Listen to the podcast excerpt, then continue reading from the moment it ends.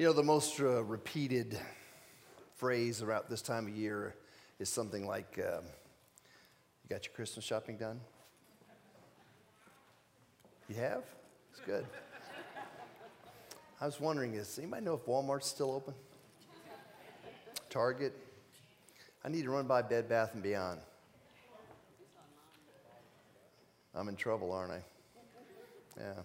You know, Christmas is kind of like that for me. It starts uh, really early. I love Christmas music, so I start uh, November 1st. I put it on, and this year has been really, I don't know if that's COVID hangover or whatever, but I feel like I'm behind. I just can't sort of grab whatever I try to grab at Christmas. I, I in fact, uh, this afternoon I put on my Beach Boys Christmas album. Anybody have a Beach Boys Christmas album? Hey, anybody want to buy one? it's worth a lot now. None of you have it. Um, but uh, it's just sort of always trying to catch up. Um, it reminds me of a moment I had um, in, in, another life uh, when I was in graduate school. Um, I rode the bus to and from the campus uh, to the apartment that Candy and I lived in. And I was uh, one day, I, I, always knew I, I, had a bus scheduled to keep, and, and I knew when the bus got there. And I was uh, in conversation with a professor, uh, went a little longer than I wanted, so um, I, I, I've, I have a lot of optimism about my ability to do things. And so I, even though I realized that the time was tight, I left the professor and I started moving as quick as I could uh, across the campus, across a couple of major streets. And it was on this street called Gaston Avenue in a part of Dallas, Texas. And, and I knew I had to get over to that bus station and, or a bus stop. And I was started moving very quickly when I saw the bus pull up. And I was like three, 400 yards away. And uh, I've always had a, a, a, high estimate of my physical abilities. Um, it doesn't always match with reality, you know, uh, but, but the estimate is there. And so I began to move as, as rapidly as I could. And I went to a school that required a coat and tie every day. And so I had a, I had a corduroy coat with patches on the, you know, you remember those coats? I wore it every day for four years. And I wore the same tie every day. I changed my shirt, but the coat and tie I, I, I wore every day. So I'm in this coat and, tie, and I had one of those old briefcases, you know, the ones with the handles. And here, so my running just sort of looks a little lopsided. You know, and I'm screaming at the bus driver. I'm thinking, stop, you know, wait, hang on, I'm coming, I'm coming. And the bus driver pays me absolutely no mind whatsoever and the people get on and leave, and the bus takes off. But I'm pretty adept at understanding bus stops and schedules, and I realized that it stopped about five times before it got to my apartment. So I knew it was going to stop again. So because I have this, um, you know, estimation of my own physical abilities, I decided I'm going to chase the bus because I know at some point down it's going to stop again. So I am running like a you know, just an idiot. I'm running down the street, I'm screaming, you know, and, and people are way down there and there's cars passing by, so you can't. I'm screaming at the people at the bus stop, you know, the half a mile down, wait, hold the bus for me, I can't stop, you know. And, and uh, I get within a couple hundred yards of it, and guess what happens? The door closes, the bus driver could care less about me, he moves on. And so I tried it again. like I said, sometimes I have this estimate of, of my abilities that doesn't meet reality. And I'm dripping with sweat because this is in Texas, it's the springtime, and it's hot, and, and, and the same thing happens. And I get within 200 yards of the bus, and the bus pulls off, and finally I just stop. And I realize that my estimate of my abilities and reality have to match at some point. I'm not going to catch that bus. It reminds me uh, about some of us what happens you know, around these holidays like Christmas and Easter. Um, we kind of get this idea that, that God is a real thing, that, that there's a creator God, and maybe the story about Jesus is real. And it's, uh, I, I, I kind of need to lean into it. And so I start grabbing for things, experiences around Christmas. Maybe it smells, maybe it's music, maybe it's uh, experiences like this and other things. And, and somehow every Christmas it just sort of pulls away from us and it just moves off. And I can't really seem to grab a hold of it. Um, it it's, I, I, think, incumbent on all of us as we, we understand, you know, that, that there's a creator God. This world works in such a finely tuned way that it, it, has to have this designer that makes it. It just couldn't have happened by, by chance. And, and so we begin to, to move toward a, a, a, kind of spirituality that, that we begin to realize that um, I, I want to make God my friend. I, I want to make myself likable to God. And when you begin to look in the Bible, you, you, you discover there's some, some raw truths there. Truths about uh, you and I. And the fact is, is that the Bible makes it pretty clear that, that we were not really born friends of God. We were born enemies of God. And, and that's why this whole story about Christmas comes about.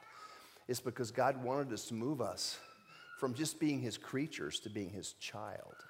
He wanted us to have a chance to be in the family of God. And, and, and so sometimes we turn that treadmill on and we try to earn God's favor and we don't stop and pause and look at the true sense of this story and what it's all about. The, the story is about the fact that God loves us. And he loves us in such a way that, that he really wants us to look in the right place for, for what we're looking for. You know, there's an old story about a, a guy who had had way too much to drink, um, adult type drinks, and, um, and he was uh, under a street lamp and he was looking for his car keys. He had lost his car keys. And as he was looking around the street lamp, a police officer comes up and, and asks if he could assist. He said, You know, we're here to protect and serve. Let me help you. And he said, I've lost my keys. And so the officer continues to look with him. And, and after about 10 or 15 minutes, the officer says, so, so, so exactly where did you lose your keys? He says, Well, I lost them over there in the park. And so the officer says, Why are we looking right here under the light? And the guy says, Well, this is the only place the light is. It's dark over there. Well, you know, it's sort of like what happens if when, we're looking for some type of meaning at Christmas. We're looking for some, something, we're looking in the wrong place.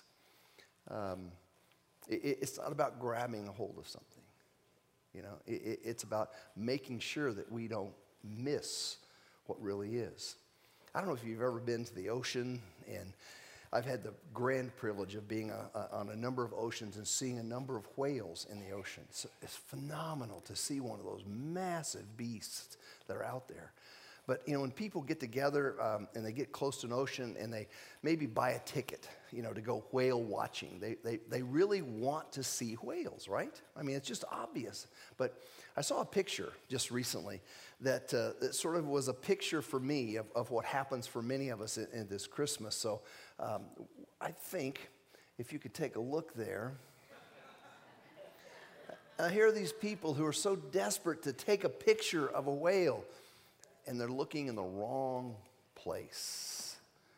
They're just, you know, the whale's right there. They could almost touch it, which is pretty dangerous, actually, when you realize how massive those whales are. I wonder about you and I at this Christmas if we make sure we look in the right place.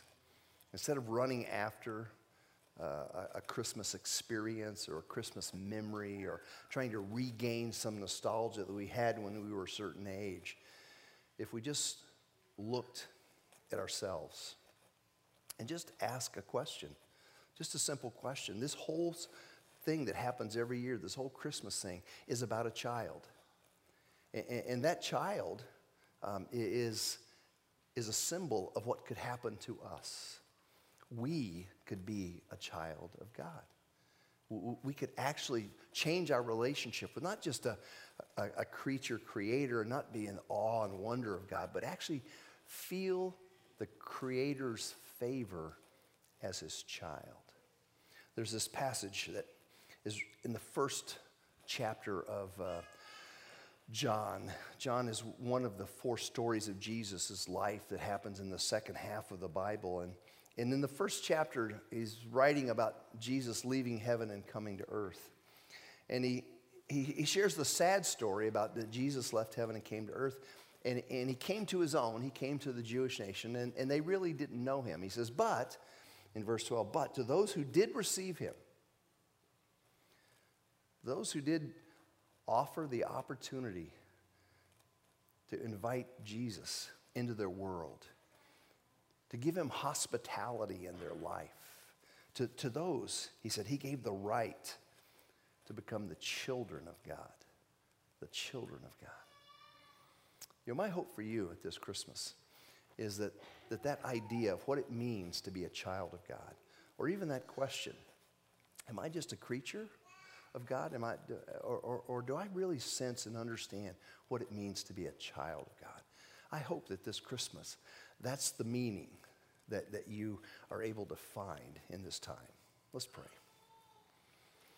Father, thank you for um, the words of these songs. Um, thank you for the gatherings that we have as family at this time, for the feelings that we are able to feel uh, around this holiday of Christmas.